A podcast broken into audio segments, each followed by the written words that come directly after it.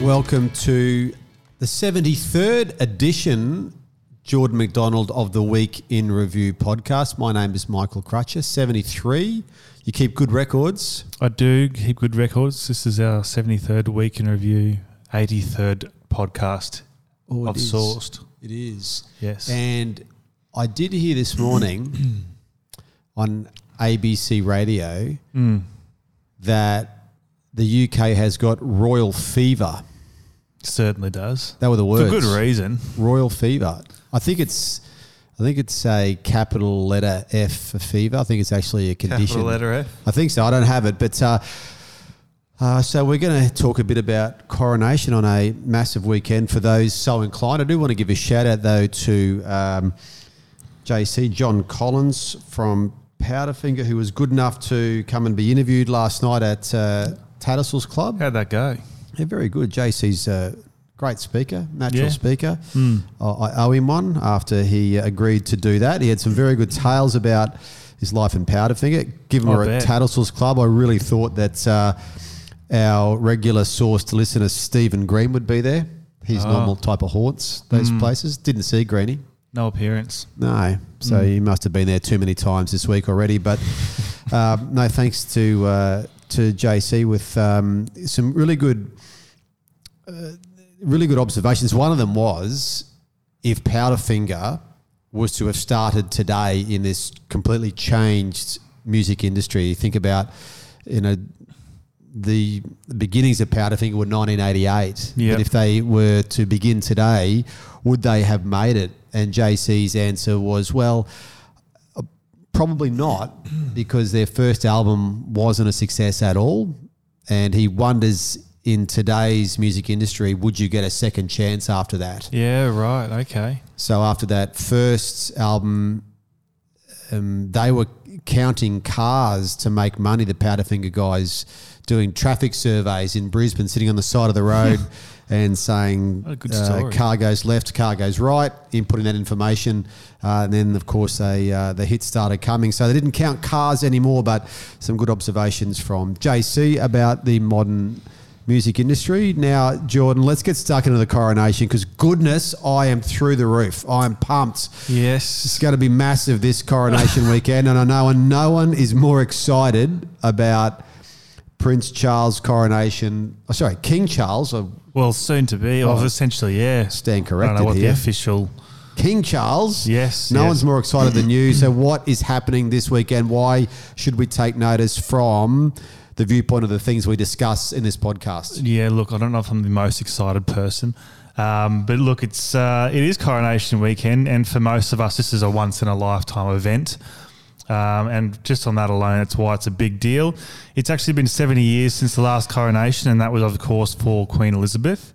And as, say once in a lifetime, there's a whole bunch of people who uh, were born and died in those 70 years who never got to see one. So, Absolutely, yeah. absolutely. So that coronation was the first service to be televised, and uh, for most people, it was the first time they'd ever watched an event on television. True. Um, some good numbers actually. They- They've got a fantastic little fifty facts from that coronation on the uh, the royal family website.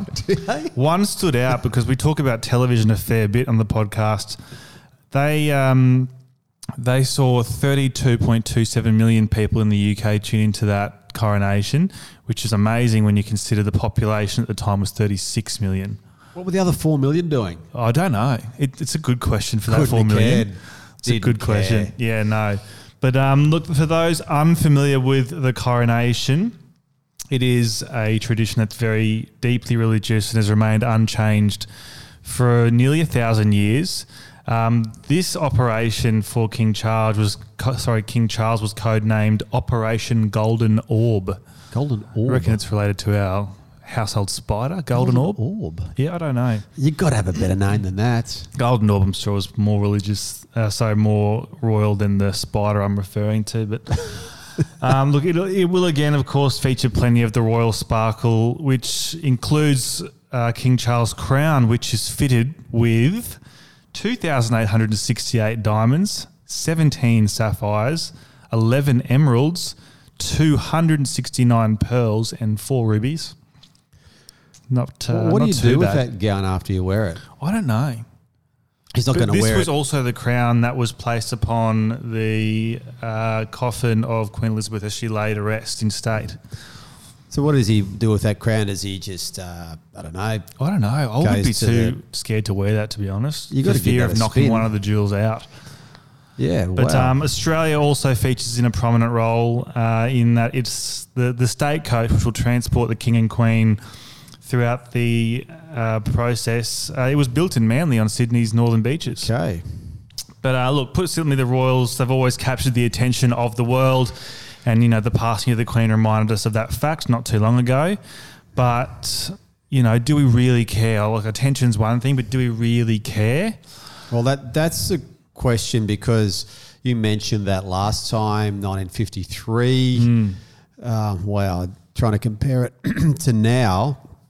So this is going to be a coronation that's done in the era of uh, social media. Yeah, the first one in the era changing of socials. social yes. media. So there's been some coverage this week, Jordan, of really do younger audi- audiences care at all? Um, what do we think about that? What's what's been the the thought about that? Yeah, it's interesting to to think about because I know my folks and uh, grandparents are certainly interested, but uh, anyone I've spoken to is not that not that bothered. What's up against Magic Round? I know, I know. Did they check this scheduling? I wonder the royal family. I don't know. Um, but look, the Guardian did a story this week on TikTokers, and I thought it was interesting because it certainly speaks to the younger generation. And these TikTokers are preparing to go content crazy over the coronation. You know, these TikTokers, they've created accounts that are specifically royal themed, though. So they cover all the news and developments of the royal family. And they've built pretty sizable audiences focused on that niche. So they've got interested viewers there already. yep. Um, and they said it's going to go crazy. There's been some good hits on TikTok already, but that's just related to those that audience. In the UK, uh, the Manchester News took to the streets and actually surveyed some young adults, and uh, oh, they give the, sorry, gave a better indication as to how the young people are feeling about it, and it's certainly less enthusiastic. Not Um, big in Manchester. Not huge, No. one student said, "It's not like anything is going to to change except for the faces on the money. I'm applying for A levels, so that's more important to me. I'm not really involved." They asked her if there's anything that could uh, make her change her mind about the royal family and get her interested. She said nothing. Just Nothing could be done. So she's Done. she's she's done. Uh, they asked another man, a young man, and his response was interesting. He says, "I didn't know it was happening until you said it. To be honest, This is the thing. I didn't know the coronation was happening this weekend. And he says he doesn't really pay much attention to that stuff. I don't think it concerns me. I've not looked into it, but I know there's a bloody history with the monarchy.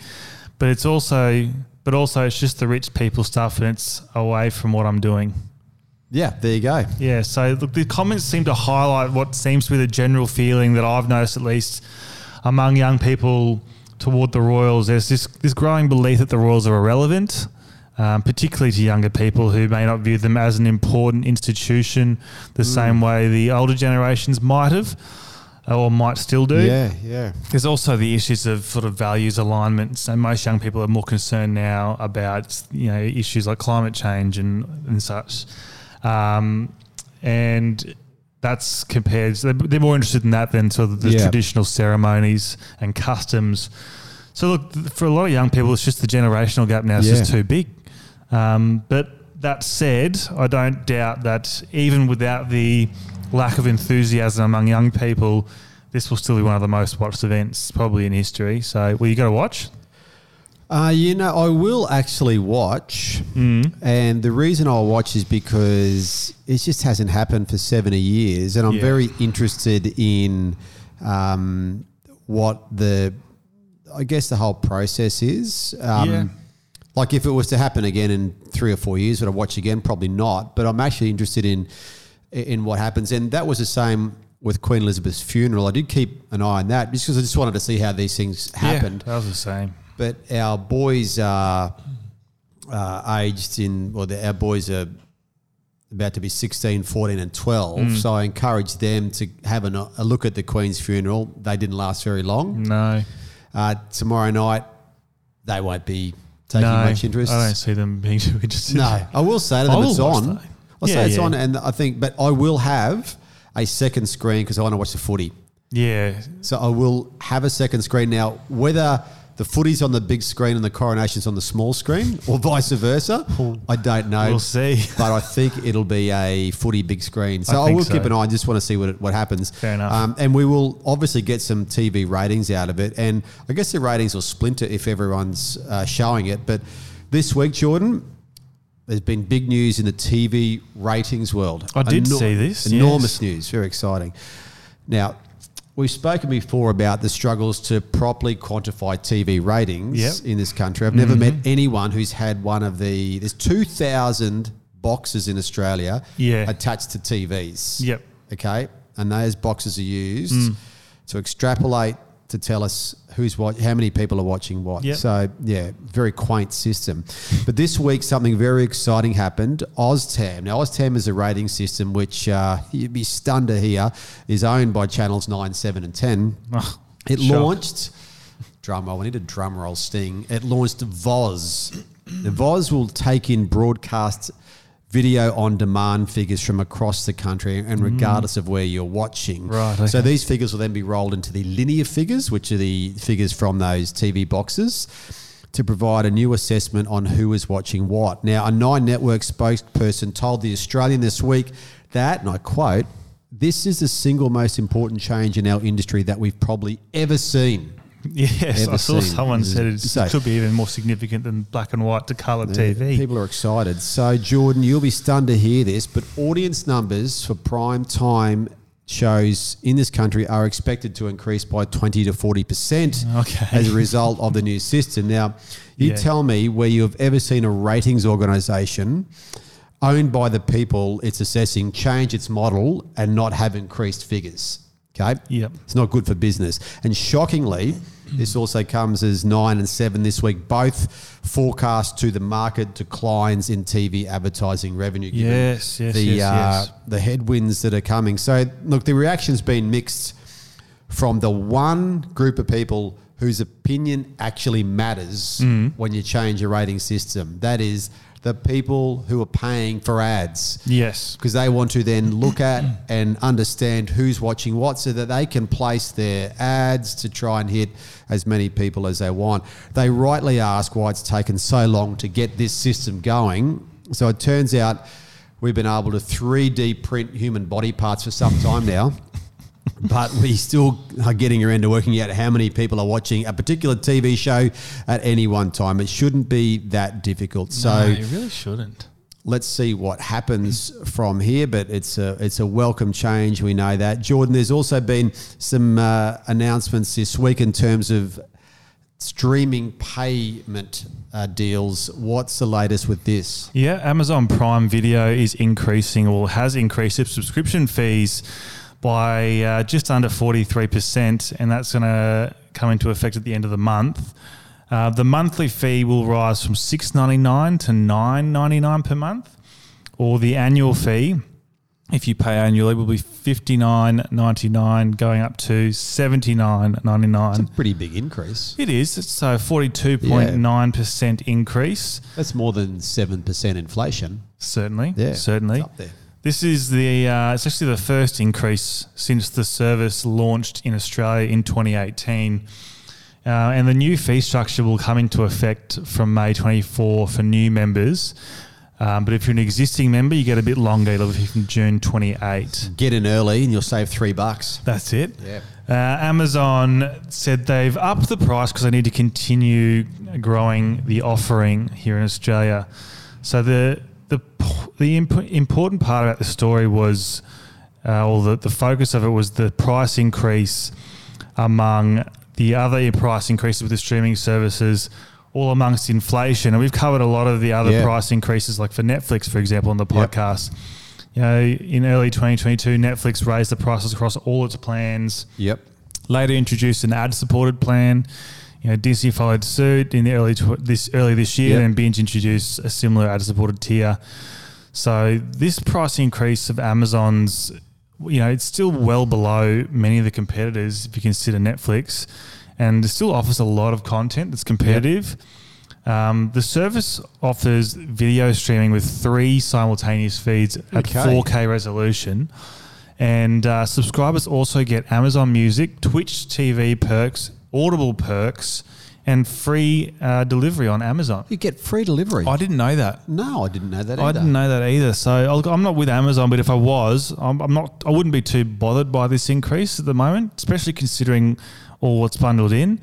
Um, Yeah. But compared to to Netflix, it's far cheaper. Um, but the, the thing where it falls down for me is the content's king thing. I think Netflix still wins with content, at least for the moment. But uh, who knows what they're going to do with all extra money, Amazon? Yeah, that's uh, that's very interesting. And look, there's some numbers that coincide with that this week.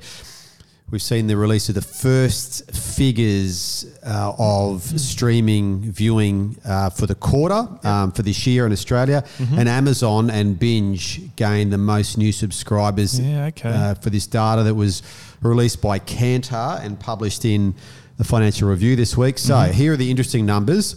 About 1.1 million Australians cancelled streaming plans in those three months. Okay. So 1.1 million cancelled them, but 1.34 new plans were taken up.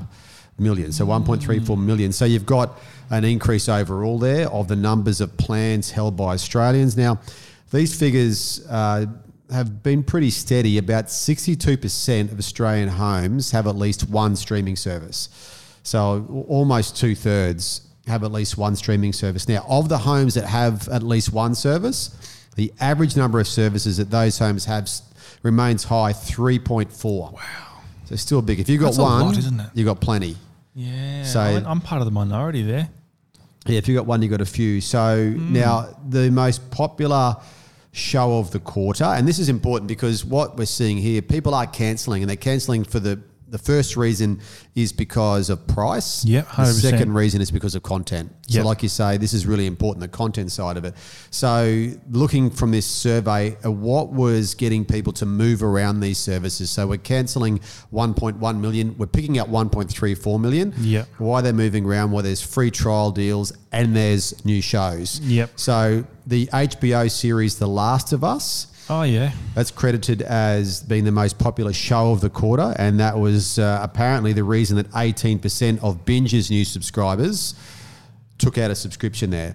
So yeah, so interesting stuff. We keep an eye on that every three months. Thanks to to Kantar for that. I'll uh, bet uh, Binge is glad they held on to that um, content contract. yeah, with HBO. Yeah. which they've got until at least 2025. 2025, yeah, you, yeah. you see how important shows are for that, Absolutely. that type of thing. And no, one quick thing as well uh, Washington Post this week related to Amazon. Amazon has Freevee. That is a free premium streaming service. The Washington Post has announced it's launching a free ad supported channel on that. Uh, it's a 24 hour channel. It's going live this weekend with coverage of the coronation because the Washington Post has got royal fever too, clearly. Um. So, look, good luck with it. Another example of a traditional media outlet looking desperately to get business somewhere, anywhere. Yep. So, let's set up a TV station because no one ever has. Now, TV stations need writers, Jordan, and there's some issues this week with a writers' strike. Yes, certainly it's all happening in Hollywood. Uh, Well, ironically, quite the opposite if uh, you're in the studios. That's right. Yeah, uh, on Wednesday this week, members of the Writers Guild of America went on strike. They're demanding better pay and protections in the era of streaming dominance. So the 11,500 striking writers picketed outside major studios such as your Amazon, your Netflix, Paramount, and Warner Brothers, arguing that the rise of the online streaming era has left them behind, leading to worse pay and less stable work. They're also demanding new rules for how studios use artificial intelligence mm. in film and television writing. We almost got through this episode without AI. Almost being got through without an AI mention. jumps in very late. It does. It does. So the strike has meant, you know, your late night comedy shows went dark from day one. You know, popular shows like The Daily Show and Saturday Night Live, they've been forced to air reruns instead of any of the new material. Uh, many of the striking writers, they're wearing the blue uh, Writers Guild t-shirts Yep. as they march. They're demanding better pay and protections. Uh, Deandra Pendleton Thompson, she's a Star Trek writer who spent years working as a Hollywood assistant before joining the Writers Guild Yep. in 2021. is especially concerned about studios using AI for stories, particularly stories of people of colour and people with disabilities. She reckons that AI will start telling stories of people who have been disempowered through the voice of the algorithm rather than from people who've actually experienced it.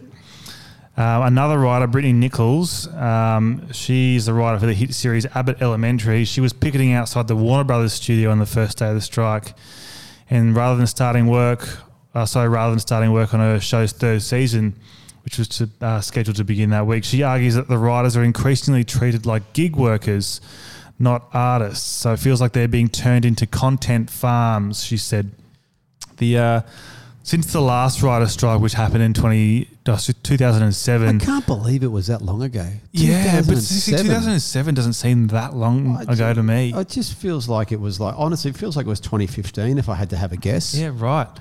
Um, yeah, studios they've invented these new loopholes that resulted in more work, less pay, like little mini rooms. like in a newsroom, more work for yeah, less pay. writers that finalise scripts even before a show has been greenlit. So that last strike, uh, which happened in 2007, lasted about 100 days. Yeah, I and remember. uh, yeah, it cost LA the LA economy an estimated 2.1 billion US. So I wonder how long the standoff will last this time. Well, if the writers uh, are worried about more work for less pay, journalists all around the world will understand that. Oh, but, um, let's see how that one works out. Now it comes time to celebrity magazine time. Now, I've been looking forward to this because the Woman's Day and the new idea. Look, if they don't have royal fever, seriously, no one does. There's so a fair bit of royal now. The Woman's Day has got a 16 page coronation special. 16 page. Now, the big story Charles on the front with a pretty dodgy cap on, I must say. Yeah. And his two sons there, who I reckon have been uh, sort of photoshopped in there. They don't look like they're together. Certainly not. Charles begs his sons, "Don't ruin my day." okay, that's uh, and that's italicized and with an exclamation mark, and that is as big as it gets.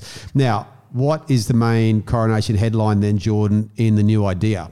Oh, our big one would be Meghan sneaks into London, demands meeting with Charles. Really, is this she- happening? Sorry? She- Is this happening? Is she having a meeting with Look, Charles? I've no idea. There's a sneaky little pink framed or bordered photo that sits on top of her, and it's busted at Palace Gates. So it appears to be her sort of standing at the gates.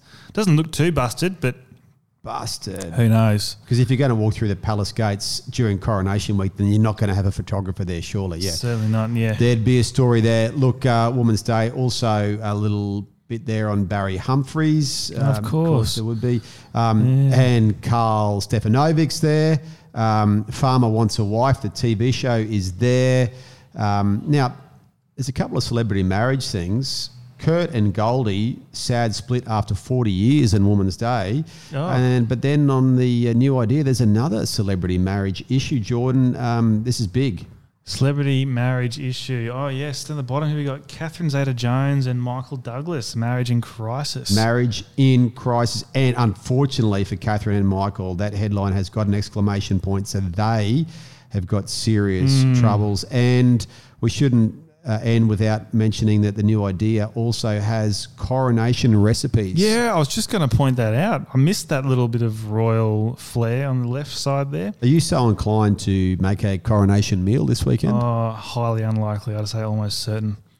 Yeah. I wonder what actually makes a coronation meal. I don't know. Probably should have a look at that. Maybe not. If someone said to you, cook a coronation meal, I don't know what you'd do. I don't know what the hell that is. No, there's talk about coronation quiche. Well, what's that look like there? I can't even pick that out. It's like a maimed body, I think. It's uh, not looking good anyway. But It's anyway, like a roast. That's what that looks like. well, it's a roast is a staple, isn't it? You couldn't Oh, go too far wrong with a roast. Probably not. Yeah, I reckon that's probably safe. Yeah, that would do. Well, look, it's I know it's going to be a massive weekend, uh, but you're not going to be in front of a TV when this event occurs. I'm going to try to be. I might have to multitask, but I'm. I got to fly to Rocky tomorrow morning. I've got to play a gig up in Rockhampton tomorrow night. Tomorrow night. Yes, tomorrow night. Will you put the coronation on the big screen while your gig is on? Oh, Just to Probably not, but I might have it on my phone beside me while I'm doing things. But it's it's so conflicting. You know, I've got footy tonight, footy tomorrow, yeah. coronation, and work. supposed to spend time with Shan tonight, but I've got to tell her, look, Yeah. eight o'clock, footy's on. Footy's on, I know. Lions and uh, and Blues Yes, be worth watching down there, but also Broncos and Manly here. It's Yeah. uh, dueling screens again. Look, enjoy Rocky. Uh, happy Thank birthday you. to Billy, who uh, turns uh, 16. Oh, getting Very old, big, little fella. very Not so little anymore. No, not so little, and Yeah. uh, he'll squeeze in a birthday celebration somewhere around uh, a normal 16 year old's uh, activity. Uh, have a great weekend. You too.